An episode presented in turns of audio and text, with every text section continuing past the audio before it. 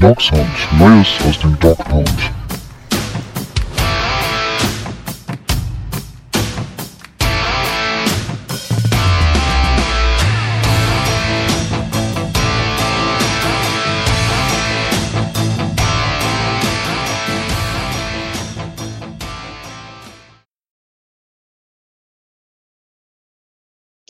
Herzlich willkommen zu einer neuen Folge Dog Sound. Heute in einer gemütlichen Zweierrunde. Unser Producer ist nach dem ja, Aufnahmefiasko aus der letzten Woche in Beurlaubung. Nein, natürlich nicht, ist nur verhindert. Deswegen heute die Zweierrunde und dazu begrüße ich den Arne. Ja, bittere Tränen äh, musste ich ja weinen, eine Woche lang, nachdem, wie du gerade schon richtigerweise gesagt hast, unser Producer eindeutig äh, die Aufnahme der letzten Runde grob fahrlässig äh, versaubeutelt hat. Ja? Nein, es gab da halt einfach, glaube ich, äh, Leitungsprobleme. Ne? Eben hatten wir zum Einstieg schon wieder ganz kurze Sachen. Ich habe mich gar nicht getraut, was zu sagen und habe dann gedacht, oh Gott, nicht, dass es schon wieder so losgeht wie letzte Woche. Ähm, ja, hoffen wir für heute das Beste. Ne? An einem ja wunderschönen Browns-Tag aus meiner persönlichen Sicht, an dem äh, endlich sich eine ganz große Unklarheit gelichtet hat. Und zwar, Mike. Wir haben einen General Manager und begrüßen Andrew Barry zurück, der, das habe ich eben auch noch gelesen, mit nur 32 Jahren gleichzeitig jüngster GM in der NFL wird. Also Gratulation, sowohl, glaube ich, ähm, an, an Andrew Barry selbst zur Rückkehr nach Cleveland, aber Arne, ich glaube, da stimmst du mir zu. Gratulation auch an Jimmy Haslam, Kevin Stefanski. Ich glaube, das ist eine Verpflichtung, mit der viele Browns-Fans, zumindest die jetzt äh, das ein bisschen objektiver betrachten wollen, sehr zufrieden sein können. Und äh, sehr zufrieden ist ja fast untertrieben. Also ich hatte mir genau dieses Szenario ja schon Ende letzten Jahres gewünscht, bevor Dorsey überhaupt entlassen war, dass ich mir gewünscht habe, möge er doch bitte entlassen werden und wir würden Andrew Barry zurückholen und den Fehler vom letzten Jahr wieder gut machen, dass wir auch Kevin Stefanski ja, ja. gesagt, mein Traumszenario wäre, bitte feuert John Dorsey und feuert Freddy Kitchens und gibt uns die Kombination Barry Stefanski. Jetzt ist natürlich das Problem, äh, Kritik kann ich dann jetzt damit in den nächsten Jahren nicht mehr äh, üben. Jetzt bin ich hm. committed, jetzt muss ich auf Gedeih und Verderb den beiden die Stange halten, aber das wird ja auch ganz leicht, weil im Erfolg ist alles schön. Also der Super Bowl ist natürlich jetzt schon vorgezeichnet. Das ist, äh, also ich glaube, wir hatten jetzt letztens schon diskutiert, wo der nächste ist, ist natürlich an sich auch egal, aber ja, die Flugtickets sollten wir demnächst dann auch äh, buchen, damit es relativ günstig für uns ist. Ähm, ja, also ich glaube, was man natürlich thematisieren muss und soll, ist, es sehen nicht alle so wie wir, ne? Sind nicht alle ja. so positiv eingestellt dem Ganzen gegenüber. Das liegt auch daran, dass der Name George Patton ähm, von den Minnesota Vikings, den das sage ich immer wieder, den vor ein paar Wochen äh, in Cleveland noch und auch insgesamt, in der Twitter-Community noch überhaupt gar keiner kannte. Der war dann auf einmal sehr hoch gehandelt. Viele waren der Meinung, es wird George Patton, wenn er zusagt. Man hatte mit ihm zwei Interviews. Am Ende hat äh, Patton abgesagt von sich aus. Das muss man auch nochmal sagen. Er hat seinen Namen quasi aus der Verlosung rausgenommen. Das ist die offizielle ähm, Version zumindest. Ist die offizielle Version, aber das sollte man natürlich nochmal diskutieren, weil die Meinungen existieren. Ähm, ich glaube, wir beide haben, sind eher auf der Pro-Barry-Seite, auch wenn wir jetzt nichts gegen Patton persönlich hätten. Aber so ein bisschen das Für und Wider können wir ja gerne mal äh, noch ausdiskutieren, jetzt wo die Entscheidung durch ist. Hättest du jetzt bei einem George Patton als GM äh, die Zelte abgebaut? Nein, auch nicht, weil da einfach ich das untergeordnet hätte. Ähm, also das Vikings Front Office ist ja sehr, sehr stabil. Der war auch 13 Jahre da, das musste man ja auch erstmal hinkriegen, ne? irgendwo 13 Jahre Richtig.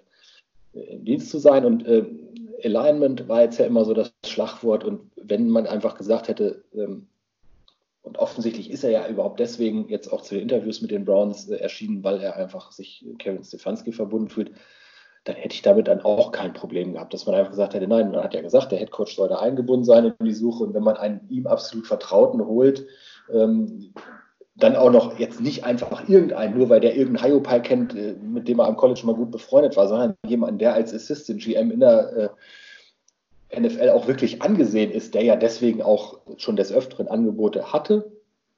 er ist ja auch natürlich nicht ganz so ist wie die Legende, was manchmal jetzt schon gesagt hat, der ist nur noch da, weil er jedes Interview bisher abgelehnt hat. Nein, er hat ja auch ab und zu mal interviewt. Er war ja auch im, im engeren Kreis der 49ers, äh, als es dann aber letztendlich äh, John Lynch wurde. Ich meine, er ist auch bei den Coles äh, auch einer der letzten gewesen, die im Gespräch waren und war auch Richtig. im Interview da, als es dann Chris Ballard wurde. Aber er hat zum Beispiel, glaube ich, die Dolphins, äh, da ist er gar nicht hingefahren erst. Ähm, zu den Jets hat er auch gleich gesagt, nee, komm, lass mal stecken. Ähm, ja, also das ist schon Mann mit einer guten Reputation in der NFL, äh, der für Konstanz an einem Ort stand, was wir uns alle erträumen und erwünschten für die Browns und absolut vertrauter, was ich eben schon sagte, vom Head Coach Stefanski. Also hätte ich damit natürlich auch gut leben können, aber eben, bevor sein Name überhaupt in die Verlosung kam, war eben mein Traum, Andrew Barry zurückzuholen. Das hat jetzt geklappt und ähm, vorhin ähm, sogar Ian Rappaport hat es gemerkt, was genau mein Ding ist. Äh, ich war schon grundsätzlich ganz zufrieden mit Barry, als er bei uns war. Da galt er ja auch schon so als absoluter aufgehender äh, möglicher Stern am ja, Front Office Himmel der NFL schon als er bei den Browns war. Und ich, natürlich war ich deswegen traurig, als er weg war. Aber ich denke, dieses Jahr, und das wurde jetzt ja auch betont, dass er bei den Eagles noch viel mehr gemacht hat als bei den Browns, das kann natürlich ein, ein ganz wertvolles äh, ja, Lehrjahr, kannst du nicht sagen. Dafür war dann auch schon seine Position bei den äh, Eagles eigentlich zu hoch. Aber ich sage trotzdem mal, ein ganz wertvolles Lehrjahr kann das sein. Auch nochmal eine andere Organisation, eine in den letzten Jahren ja sehr erfolgreiche Organisation mit Richtig. einem sehr innovativen GM, äh, Howie Roseman. Ja, ähm, ich denke, das wird ihn noch ein ganzes Stück nach vorne gebracht haben dieses Jahr. Und von daher bin ich wirklich mega glücklich jetzt erstmal, dass er da ist oder zurück ist. Ja, absolut. Ja, absolut. Du hast ganz viele wichtige Punkte schon gesagt. Ich möchte einen Punkt vielleicht noch ergänzen, der mir immer ein bisschen zu kurz kam in der Diskussion um den General Manager, gerade in diesem Vergleich Patton gegen, äh, gegen Andrew Barry. Das ist auch das, das Thema äh, Talent Evaluation. Also, ne, wie findet man gute Spieler? Wie evaluiert man sie? Was sind wichtige Themen für diese, äh, für diesen General Manager? Und wenn man eins jetzt bei den Vikings nicht unbedingt äh, ganz oben sieht, dann ist es eigentlich das Thema äh, starker Draft. Da waren sie für mich in den letzten Jahren immer so Mittelmaß bis unteres Mittelmaß, also ganz häufig waren das ja auch Themen, wo ich jetzt sage, hm, war jetzt nicht der, der Bombendraft, den die, den die Vikings rausgehauen haben, um da jetzt zu sagen, die sind jetzt eben in dem Bereich Scouting allererste Sahne, also auch nicht fatal oder, oder total, äh, total bekloppte Entscheidungen an der, an der Stelle, aber wenn ich das jetzt vergleiche mit einem, mit einem Andrew Barry und auch da, ne, er hat ja quasi damals unter Sashi Brown als Chef-Scout ähm, eine, eine tragende Rolle bei dem Thema gespielt, finde ich, ähm, hat er durchaus Vorteil. Das ist jetzt aber auch meine persönliche Meinung. Ne? Also ich, jetzt wird man natürlich ganz schnell Andrew Barry die, äh, die äh, Draft-Picks von äh, Corey Coleman, die Sean Kaiser und Co. vorwerfen. Aber ne, auf der anderen Seite, George Patton hat auch eine Laquan Treadwell quasi mit im, im War Room ausgewählt.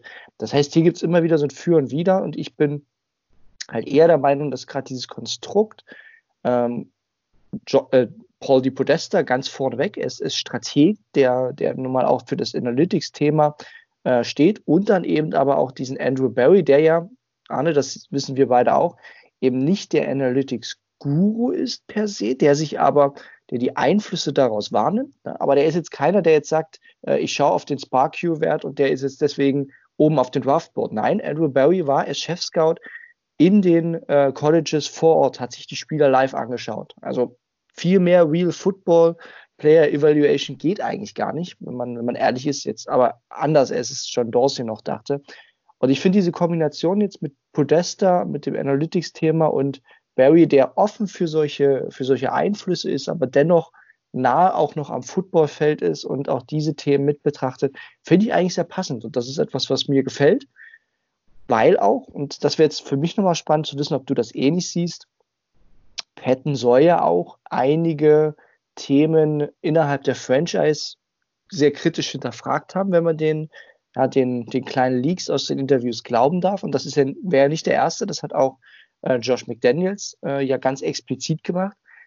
Auffällig natürlich, ne, jetzt hatten wir auch quasi einen GM hier bei uns, der das Ganze hinterfragt. Siehst du das äh, vielleicht auch als Kriterium, dass das am Ende nicht geworden ist? Das weiß ich gar nicht. Also ich kann mir schon vorstellen, ähm, ich bin mir nicht 100% sicher, ob das stimmt, was jetzt gesagt wurde, dass er von sich aus rausgegangen ist oder ob er irgendwann signalisiert gekriegt hat, ähm, Tendenz geht zu Barry, aber pass mal auf, ähm, wir respektieren dich, ne? Ähm, wir werden das jetzt für dich hier gesichtswahrend machen. Äh, oder ob er auch irgendwann gesagt hat, er scheint ja ein sehr bodenständiger Typ zu sein. Es hieß ja von Anfang an, seine Familie fühlt sich in Minnesota sehr wohl. Und wie gesagt, ist ja klar, die Kinder, wenn du 13 Jahre irgendwo bist, also wenn du dann dein Kind fragst, ähm, willst du umziehen oder nicht, dann wird ein Kind sagen, nö, natürlich nicht. Also als ich das früher von meinen Eltern gefragt wurde, wollte ich das dann auch nicht. Ne? völlig entsetzt, als mein Vater irgendwann mal gesagt hat, er überlegte, dass wir beruflich nach Bayern gehen könnten oder so. Ne? Da war ich fertig. Wollte ich überhaupt nicht, ne? Hat er dann noch nicht gemacht. Ja, ja also so. Und sowas spielt ja manchmal eine Rolle. Und, und gerade das dann, gar nicht, was die Strukturen so an sich angeht, so genau, wie, mit wem muss ich arbeiten, aber so, ja, kannst du wirklich, ey, erzählen kann er dir viel, traust du dann wirklich zu 100% einem Jimmy Haslam, der alle zwei Jahre alle rausgeschmissen hat, willst du dafür nach eben 13 Jahren ja. Minnesota wirklich alles aufgeben? Du musst mit deiner ganzen Familie umziehen und am Ende, so. Und da kann mir kein Mensch sagen, keiner mit normalem Menschenverstand kann dann sagen, nein, zu 100% glaube ich, das kann mir genau nicht passieren. Nein, eben diese Garantie gibt dir mit einem Jimmy Haslam als Owner keinen. Das kannst du mit einer staubtrockenen Franchise irgendwie, was ich, sei es die Steelers oder so, da kann, könntest du dir sehr sicher sein, was sowas angeht. Bei den Browns ja. überhaupt nicht. Und ich glaube, das wird schon ein massiver Faktor gewesen sein, warum er vielleicht unabhängig davon, wie die tatsächlichen Arbeitsstrukturen waren, unter Umständen gesagt hat, so, ich habe auch mit meiner Familie nochmal gesprochen ich würde zwar gerne mit einem Kevin Stefanski zusammenarbeiten, aber ich, ich setze nicht meine Familie aufs Spiel, beziehungsweise auch den, das, ja, das Wohlbefinden meiner Familie und mute denen so einen Umzug zu, äh, dafür, dass ich dann wahrscheinlich, man muss ja bei Jimmy Haslam sagen, zu 50 Prozent in zwei Jahren mir was anderes suchen muss. Richtig. Ja, nee, so sind die Werte nun mal. Ich fand es halt nur bemerkenswert, weil das Thema jetzt diese Offseason sehr, sehr prominent war, dass man äh, jetzt mehr als einen Kandidaten in einer wichtigen Position äh, im Haus hatte, der auch NFL-weit sehr geschätzt ist, der offen eben diese einige der Strukturen in Cleveland kritisiert hat. Und man muss auch sagen, man hat jetzt keinen von diesen Kandidaten, also weder Josh McDaniels noch äh, Patton quasi auserwählt, von denen man das gehört hat. Aus meiner Sicht ist das auch immer logisch, weil wer wählt am Ende jemanden ähm, ja, für einen wichtigen Posten, der andere quasi gefährdet. Also wenn die Podesta ein größeres Mitspracherecht hat, ist auch klar, dass er eher die wählt, die seinem System, seiner Denkweise wohlgesonnen sind. Das ist eigentlich nur logisch. Deswegen verstehe ich das auch, also rein aus menschlicher Perspektive und auch aus Führungsperspektive, dass das so entschieden wurde. Ich habe auch ehrlich gesagt überhaupt kein Problem damit, dass man sagt, wir gehen jetzt eher auf Konstanz ähm, und bauen auf dem hier bestehenden Fundament auf. Und das Fundament ist nun mal auch, und das ist auch so ein Element, was man nicht unterschätzen darf. Ne? Nach allem, was man hört, werden Elliot Wolf und Alonso Highsmith ähm, bleiben. Das ist jetzt zumindest mein Stand. Ich habe jetzt in den letzten Tagen nichts Gegenteiliges gehört. Das ist natürlich mit einem Andrew Barry eher möglich, glaube ich, als mit einem George Patton, auch wenn das noch nicht fest ist. Ja. Genau. Dann ist die Frage, Anna, hast du noch Bemerkungen zum GM? Ansonsten würde ich nämlich auf das Thema switchen, was äh, letzte Woche eigentlich primär euer Fokus war, nämlich ja die Entwicklung des Coaching-Staffs unter Kevin Stefanski. Da hast du ja ein paar ja, sehr ausführliche Bemerkungen gemacht, die leider verloren gingen. Das wollen wir natürlich unseren Zuschauern nicht vorenthalten und ich würde daher vorschlagen, dass wir über die bisher bekannten äh, Position Coaches nochmal ein Stück weit drüber gehen, auch immer mal zeigen, warum es Sinn macht für Stefanski, die auszuwählen und warum das auch ins Gesamtkonzept bisher sehr gut reinpasst. Einige muss man ja natürlich noch in Anführungszeichen nehmen, ähm, aber ich glaube, da äh, ergibt es natürlich Sinn, wenn wir uns damit ein bisschen beschäftigen. Aber jetzt setzt du mich natürlich unter Druck. Du weißt, dass ich über 40 bin und die Aufnahme ist ja nicht brauchbar von letzter Woche. Woher soll ich denn jetzt noch wissen, was ich letzte Woche geredet habe? Das werden wir halt testen jetzt. Ne? Also, also die Zuschauer werden Gott, jetzt live quasi diesen, dieses Feldexperiment mitsehen, ob Arne in der Lage ist, seine Ausführungen aus der letzten Woche im Gespräch nochmal, sagen wir mal, zumindest 50 Prozent zu rekapitulieren. Also ich werde jetzt nicht auf Statistiken ausfahren, das reicht ja auch, wenn wir quasi die inhaltlichen Themen mit betrachten. Lass uns vielleicht mit ähm, den Punkten, die fix sind, starten. Und ich, eine interessante Verpflichtung fand ich bereits, ähm, ja, im, im, Sorgenkind der Offense, nämlich die Offensive Line, dass man gesagt hat, äh, mit James Campton, der ja durchaus ein sehr dekorierter Coach war, als er letztes Jahr kam, über den wir uns sehr gefreut haben, der aber faktisch eben diese O-Line nicht zu einer durchschnittlichen Line machen konnte. Dafür hat man Bill Callahan verpflichtet, der zuletzt sogar Head Coach war, interimsweise bei den Washington Redskins und der wird jetzt in der nächsten Saison die sehr löchrige O-Line der Browns hoffentlich wieder, ja, zumindest mal in eine Top 15 führen. Ja, ähm, glaube ich, ist eine, ganz, ganz wichtige Verpflichtung. Ähm, diese tolle Liste habe ich jetzt nicht mehr vorliegen. Ähm, ich glaube, es stand auch, vielleicht, du müsstest es ja auch gesehen haben, also einfach so ganz statistisch, da gab es ja eine schöne Auswertung, glaube ich, ähm, bis ins Jahr 2018 reichend, ähm, aller da gerade aktiver O-Line-Coaches. Da war dann so statistisch gesehen Bob Wiley, Platz 27 der, ich glaube, es waren sogar 33 gelistet, wahrscheinlich gab es in irgendeiner Mannschaft einen Wechsel unter der Saison.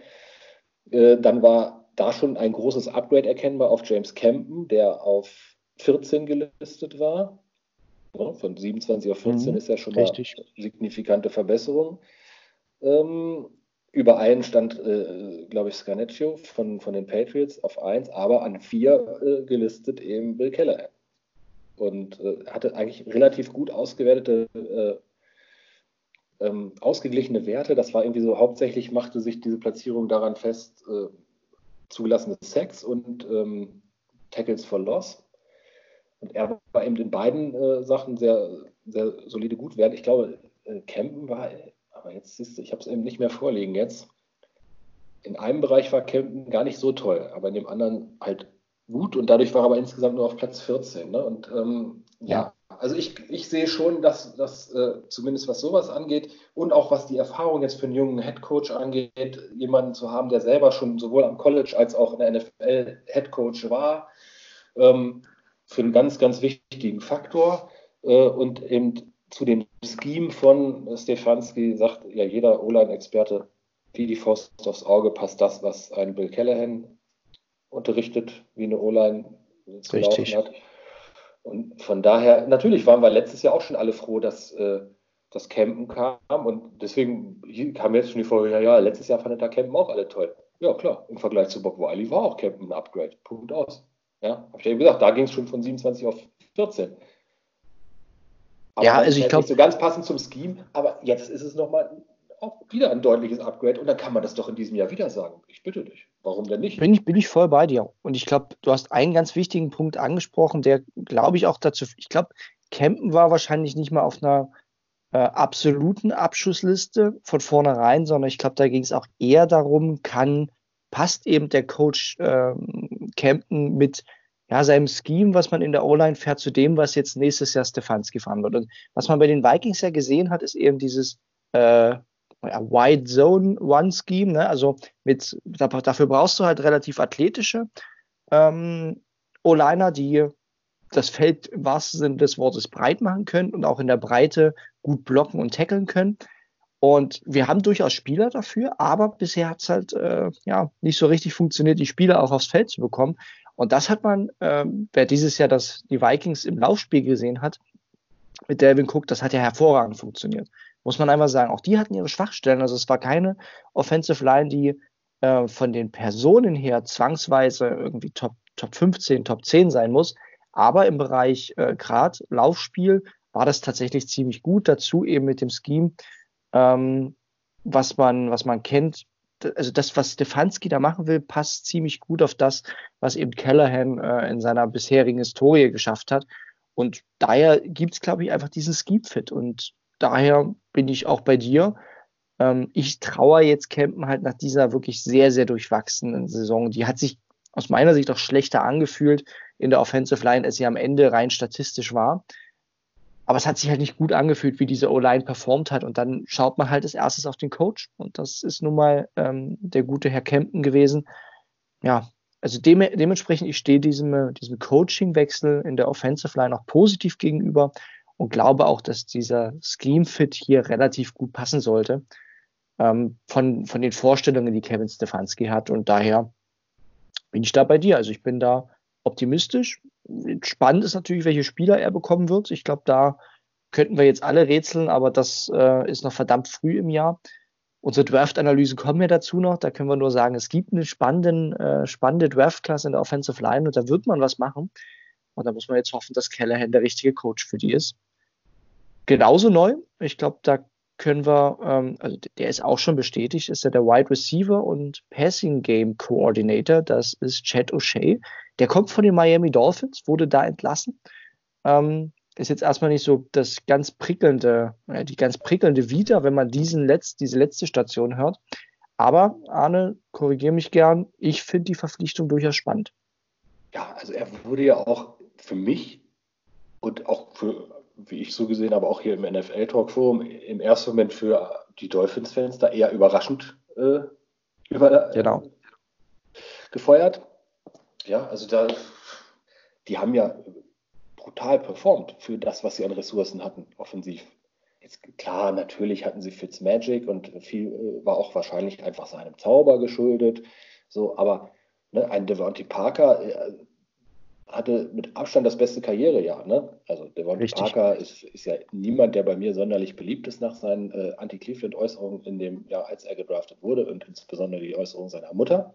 Aber äh, was er da eben rausgeholt hat und was die Dolphins ja insgesamt rausgeholt haben aus dem letzten Jahr, war ja sowas, was man sich auch für die Browns, äh, was man jetzt ja auch immer sagt, ja, ja, Sashi 1,31 hingestellt als GM äh, ne, und da war Barry beteiligt. Ähm, ja, auf die Bahn gebracht hat das aber Hugh Jackson. Und aus, dem, aus einem ähnlichen Material hat eben ein guter Coach wie Flores äh, mit guten Position Coaches und offensichtlich fünf Siege rausgeholt. Also man muss dann nicht 0-16 gehen. Ja? Wenn du auch als Trainer was hast, auch mit einem und ich, da fand ich vergleichsweise was den Browns-Kader noch überlegen, dem, was die Dolphins zur Verfügung hatten. Ne? Die zur Krönung von einem, wenn noch einen Fitzpatrick weggegeben haben und so. Ne? Also, ähm, und wie gesagt, die hatten jetzt ja aber auch nicht den Franchise-Quarterback, sondern eben Journeyman wie Fitzmagic. Und, ne? Also, ähm, genau. Daraus haben sie sehr viel gemacht, aber davor, also auch wenn er jetzt da nur ein Jahr Offensive Coordinator äh, war, stand er ja für eine ziemliche Konstanz, indem er ja also 2009 bis 2018 sind das dann sogar zehn Saisons, ich weiß gar nicht, ähm, Wide Receivers Coach bei den New England Patriots war, ja, also ne, ja, kann man schon sagen, das gut, ist dann reicht, reicht eigentlich schon als Reputation. Ne? Also so lange bei den Patriots an einer signifikant wichtigen Stelle in, im Offensive Coaching Staff zu sein. Ähm, ja, und was dann aber noch dazu kommt, was dann für uns fast umso wichtiger ist, Davor war er drei Jahre bei den Vikings von 2006 bis 2008 und hatte eben gemeinsam dort angefangen mit unserem jetzigen Head Coach äh, Kevin Stefanski. Also haben da eben ähm, ihre ersten drei Jahre bei den Vikings gemeinsam verbracht. Also es waren dann auch die einzigen von Oshia, weil er dann eben äh, zu den Patriots gegangen ist, äh, was ja für ihn und seine Titelsammlung als Coach im Nachhinein, auch wenn er nicht der Head Coach war, aber jetzt nicht verkehrt war, da diese lange Zeit der absoluten Patriots Dynasty mitzumachen und das spricht ja auch erst recht nicht gegen ihn. Aber das ist dann eben auch ein Coach, wo man nicht sagt, ja, das Scheme könnte passen oder so, sondern wo ich schon auch denke, auch wenn das jetzt äh, schon eine Weile her ist, aber wenn du drei Jahre irgendwo zusammengearbeitet hast, ähm, genau. dann weißt du, komme ich mit dem klar oder nicht. Und von daher halte ich das für eine absolut logische Verpflichtung von Stefanski. Das Interessante ist ja, ja, wir haben jetzt auch viel über Wide Receiver Coaching geredet es steht ja auch durchaus noch im Raum, dass ähm, die Rolle von O'Shea, ne, Passing Game Coordinator hatte ich schon angesprochen, aber es steht ja durchaus im Raum, dass sie bei uns gar keinen Offensive Coordinator verpflichten. Dann wäre äh, O'Shea, glaube ich, zumindest sein, sein Impact ja noch deutlich größer in Sachen Offense. Das ist noch eine Entwicklung, die werden wir ein bisschen abwarten müssen, aber hätte natürlich dann durchaus Bedeutung, wie groß der Einfluss von O'Shea auf die Offense sein wird. Hm, ja, Genau. Äh, zwei Kandidaten, die auch sicher sind, die können wir zurückbegrüßen. Und hier sind wir, glaube ich, beide sehr, sehr froh, weil die haben hervorragende Arbeit geleistet. Also der eine ist Running Back Coach Stump Mitchell. Äh, Habe ich damit richtig ausgesprochen? Äh, ja, Stump Mitchell war es tatsächlich ungewöhnlicher Vorname, deswegen musste ich nochmal nachschauen. Ähm, der einfach, äh, ja, Nick Chubb mit seinen Jahren. Also ich glaube, hier ist Konstanz im Bereich Coaching der Running Backs einfach sinnvoll. Wenn du ja Nick Chubb zum nah, nahezu besten Running Back der Liga gemacht hast und jetzt dazu Kareem Hunt auch auf ein Level schnell gebracht hast, den sinnvoll einzusetzen, toll, dass der bleibt. Also bin ich, bin ich persönlich sehr froh und fast noch zufriedener bin ich damit, dass äh, Special Teams Coordinator Mike Prüfer bleibt. Und das wiederum, Arne, ist ja die nächste Connection zu den Vikings. Der war ja, erinnern wir uns, erst letztes Jahr von den Vikings gekommen. Also hier ist die Connection noch quasi noch brandheiß. Ja. Also da waren die beiden, glaube ich, das war auch der andere. Ich habe dich immer versucht, an letzte Woche zu äh, reden, ähm, äh, äh, erinnern, ähm, der auch mit ihm zusammen angefangen hatte, ne?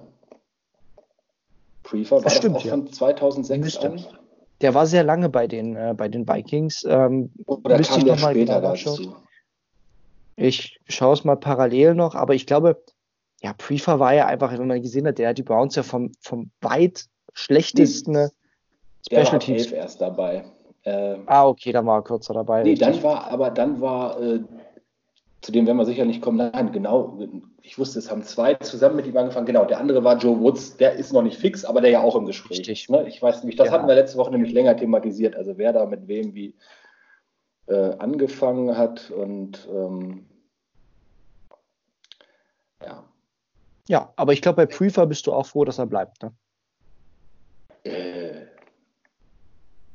ja.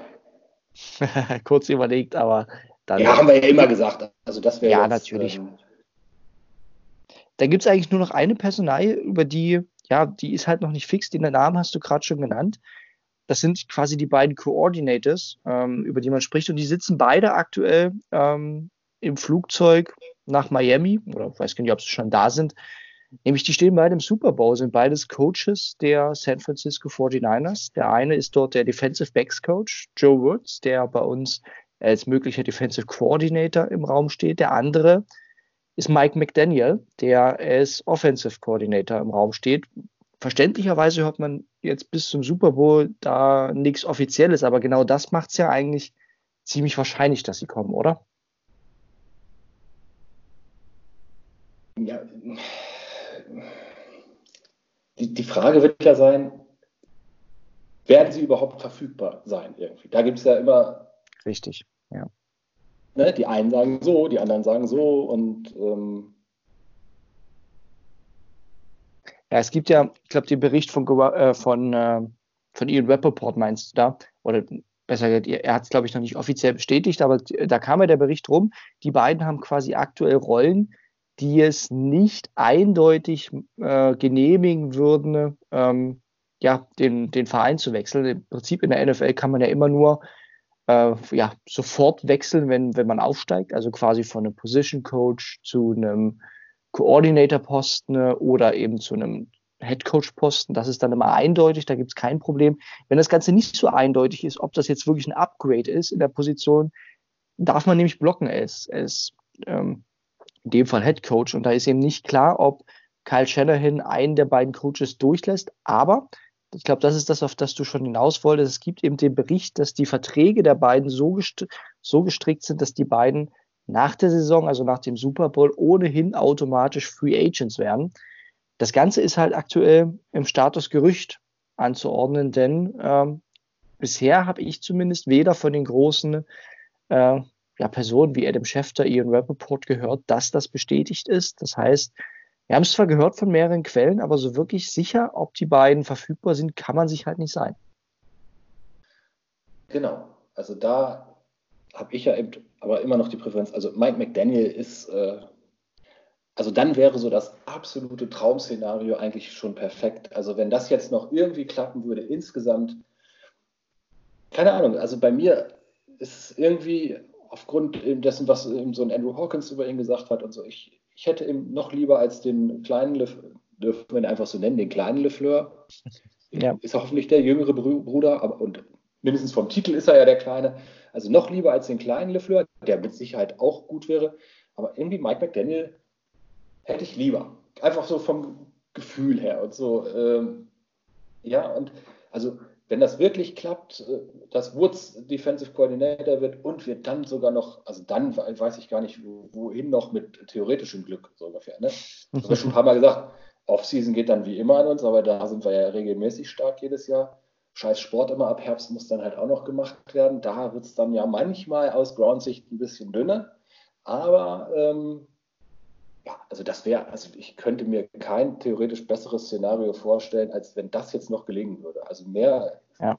mehr Euphorie bei mir könnte man fast nicht irgendwie entwickeln. Die ist jetzt schon da, aber das wären so noch so die absoluten äh, Tüpfelchen auf dem I. Ja. In dem Fall müsste man fast sagen, weil es ja zwei sind, das wären dann die Tüpfelchen auf dem Ü, ne? Aber Ü wie überragend wäre das dann. Ja, nee, absolut. Also da bin ich, bin ich auch voll bei dir. Man muss sich ja nur mal äh, ja auch anschauen, warum die 49ers im Super Bowl sind. Offensiv ist das natürlich die Handschrift von Kyle Shanahan, aber jeder Coach, der quasi das so ein bisschen auch mitnimmt und diese Philosophie verinnerlicht und vielleicht auch so, ja, so ein bisschen Kyle, Kyle Shanahan Junior sozusagen vom, vom Coaching her sein kann, der ist bei mir zumindest mit, mit Kusshand willkommen, den würde ich sofort nehmen.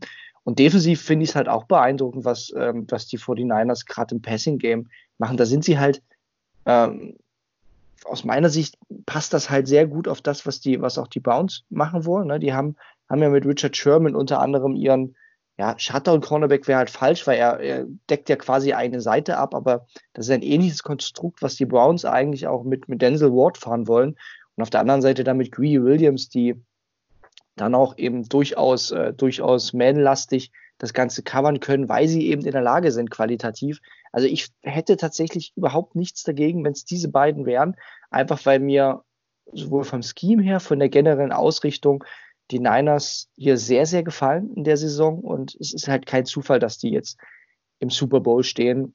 Die haben aus meiner Sicht nicht unbedingt das Beste, nicht unbedingt den besten Kader, um da stehen zu müssen. Das ist ein sehr gutes Team, aber die Coaches haben sie halt nochmal auf dieses Level gebracht. Und das finde ich sehr beeindruckend. Und aus diesem ja, Coaching-Stuff dann auch ein, zwei Leute mitzunehmen und äh, bei den Browns einzuimpfen, das wäre bei mir absolut willkommen. Und wenn man sich ein bisschen zu den einzelnen Personen beliest, sind das auch jeweils Coaches, die sind noch jung, die sind entwicklungsfähig, die sind ähm, eben nicht diese absoluten Veterans, äh, wie was jetzt natürlich, ja, wir hatten ja auch einen Wade, Wade Phillips hier ähm, mit im Gespräch, das sind sie natürlich nicht. Aber ich glaube, der gesamte Coaching-Stuff ist jetzt nicht unbedingt auf das reine Alter beschränkt, äh, sondern eher auf die richtige Denkweise und auf die richtige Mentalität. Gut. Dann sind wir, glaube ich, ähm, zu den Coaches soweit fertig. Wir hatten auch noch kurz über das Thema Rick Scangarello gesprochen, ob der vielleicht Quarterbacks-Coach wird, aber dazu Arne hat mir ja kurz diskutiert, gibt es leider, nachdem das Gerücht mal heiß war, dass er eben bei uns die Quarterbacks coachen könnte, nachdem er bei den Denver Broncos als Offensive Coordinator entlassen wurde, auch für mich überraschend entlassen wurde, gibt es leider jetzt kein Update, das irgendwie in die Richtung geht, ne? Ich habe auch nichts gelesen. Dann sollte man das, glaube ich, auch noch in der Gerüchtekiste lassen, bis das irgendwie offiziell ist. Ich habe nur noch ein letztes Thema, Arne. Das müssen wir boulevardmäßig nochmal aufgreifen. Jetzt wechseln wir ganz kurz die Richtung vom Thema Coaching. Es gab einen Kareem, Kareem Hunt-Vorfall, der sich mittlerweile, soweit ich das gelesen habe, ein Stück weit aufgelöst hat. Äh, Kareem Hunt wurde angehalten von der Polizei im Auto mit erhöhter Geschwindigkeit und in diesem Auto wurde nach ersten Berichten, da wurden alle gleich sehr, sehr hellhörig, verbotene Substanzen in Form von Marihuana gefunden.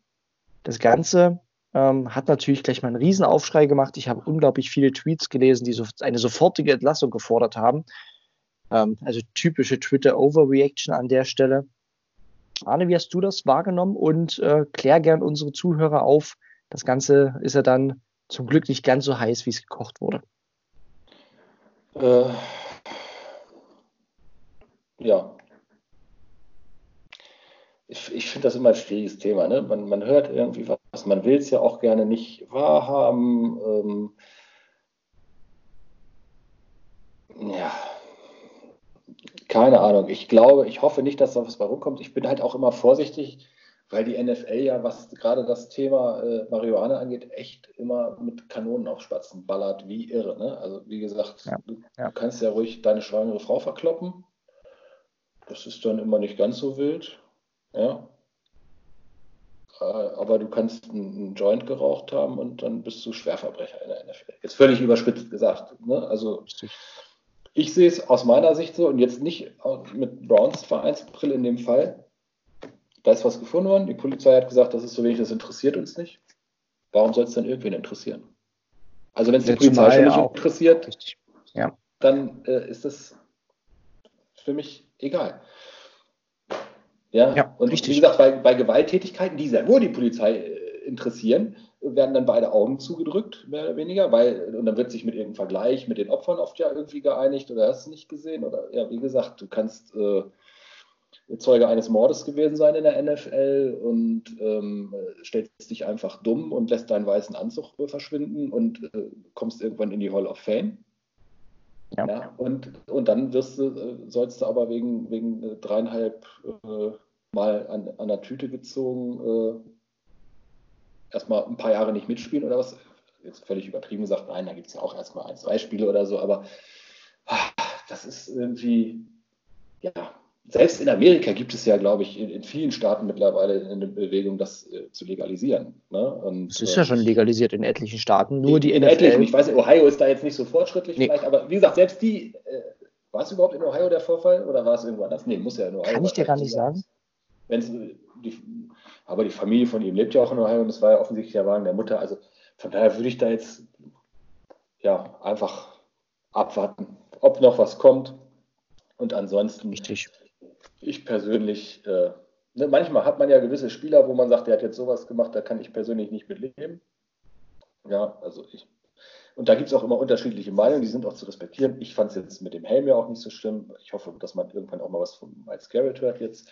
Ähm, andere fanden das wieder schlimmer. Da muss man auch alles respektieren. Äh, ne? Manche sagen halt, Drogen geht gar nicht. Ich sage in so einem Fall, pff, Polizei sagt, okay, alles okay. Ja, Mund abputzen, weitermachen. Natürlich, der Vorwurf, den ich natürlich irgendwie Karim Hunt mache, Junge, du hast deine ja, große Historie. Ey, sag dein, setz deine Mutter auf den Pott oder vergewisser dich siebenmal. Dann fahr halt nur mit deinem, aber gut, ich meine, kann man sagen, fahr nur mit einem, einem eigenen Auto. Also es ist das Auto seiner Mutter. Man, äh, ja. ne? man wird ja. ja. seiner Mutter irgendwie äh, sich nichts bei denken, wenn man in, ins Auto seiner Mutter einsteigt, wahrscheinlich. Also, ne? Und von daher, ich verurteile ihn dafür nicht ja, haben wir eine sehr ähnliche Einstellung dazu. Also ich bin auch der Meinung, wenn die Polizei sagt, wir ermitteln deswegen nicht, ist das schon mal ein deutliches Zeichen, dass es jetzt ähm, ja kein gravierender Verstoß aus rechtlicher Sicht ist.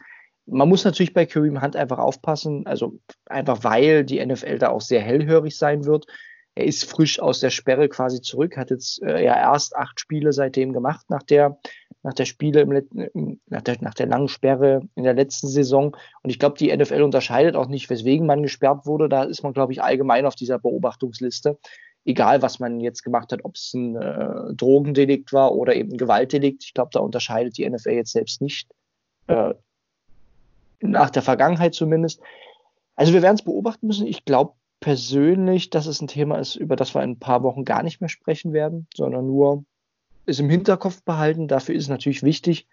Ja, Kareem Hunt ist Restricted Free Agent. Dafür hat es natürlich einen Impact. Also ich glaube, ähm, was man nur ein bisschen beobachten muss, ist, ob Andrew Barry, Schrägstrich Kevin Stefanski hier nochmal eine Linie auswerfen, die strikter ist, als das, was John Dorsey gemacht hat, der ja bekannt dafür war, auch Bad Boys gern aufzunehmen. Dementsprechend äh, ja, ich wollte es nur thematisieren. Ich persönlich äh, ja, würde das jetzt auch das gar nicht. Das Thema, was du jetzt aufgemacht hast, das können wir jetzt nochmal kurz anschneiden. Sehr gern. Was würdest du ihm geben? Welchen Tag?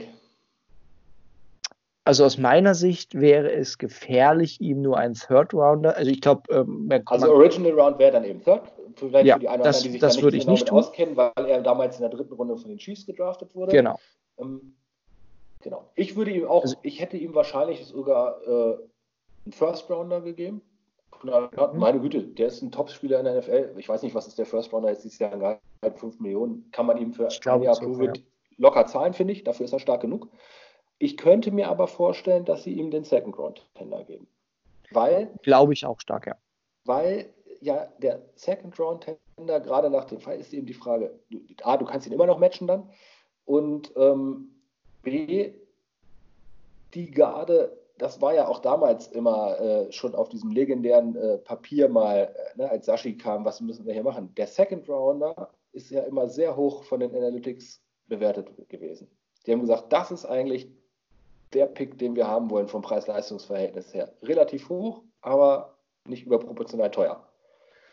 Und deswegen, da der genau. Second Rounder immer so sagen umwoben in dem alten Sashi Front Office war, davon sind jetzt einige wieder da oder die Podesta immer noch da, könnte ich mir schon gut vorstellen, dass es dann doch genau der wird, dass sie sagen, nee, wenn uns dafür einer einen Second Rounder vielleicht gibt, dann können wir immer noch mal gucken, ob das Angebot für uns matchbar ist oder nicht. Oder wenn nicht, dann nehmen wir halt den Second Rounder. Was ich persönlich auch fast für zu billig für ihn halten würde.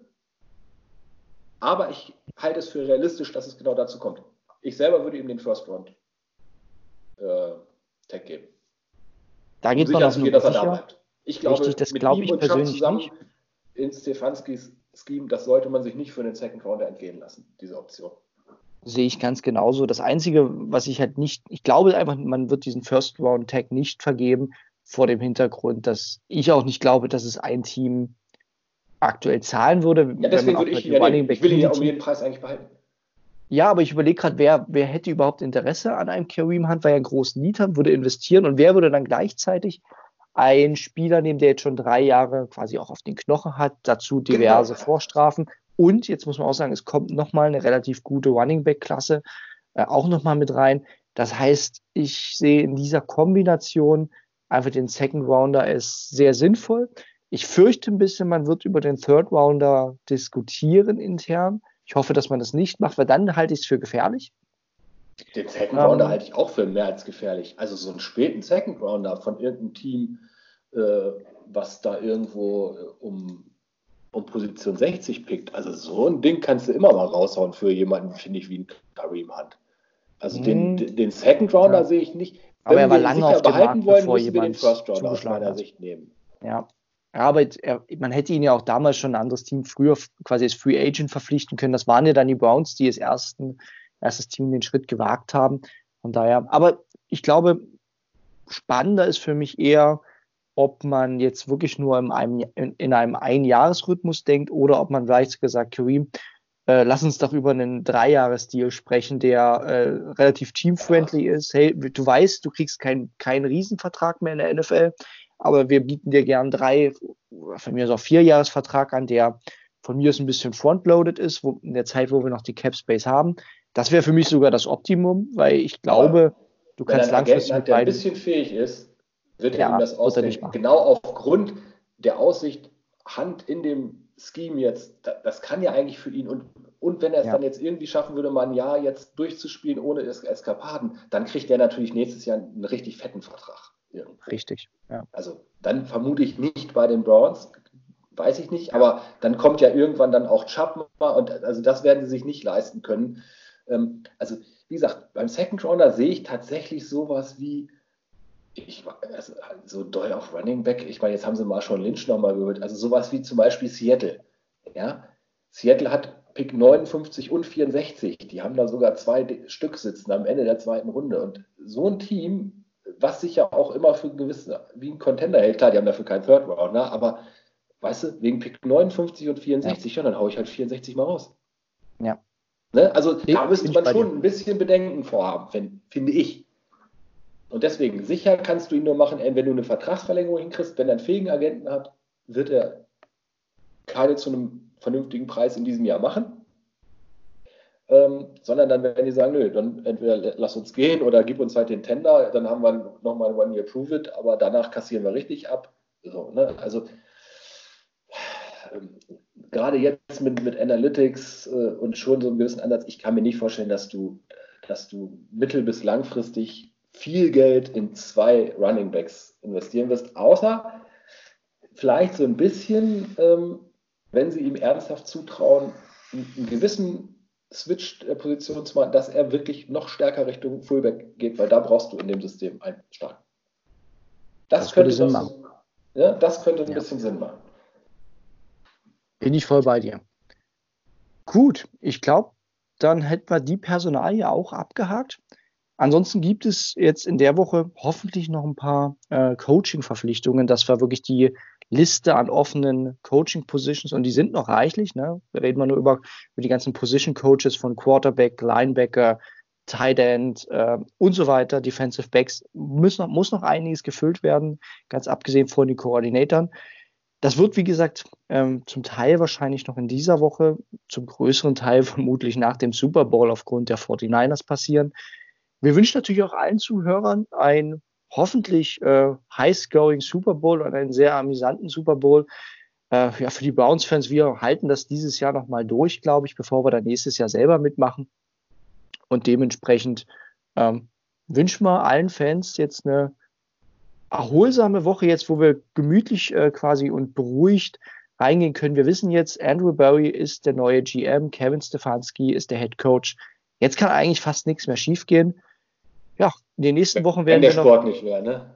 Wenn der Sport nicht wäre, aber jetzt über Sport reden wir bis September eh nicht mehr. Jetzt kommt die wunderbare Draft-Season, über die wir jetzt, glaube ich, äh, ab Februar dann äh, deutlich intensiver sprechen werden. In dem Sinne, wünsche ich allen Zuschauern dann einen ja, spannenden Super Bowl und eine spannende Browns-Woche. Bis zur nächsten Woche. Go Browns!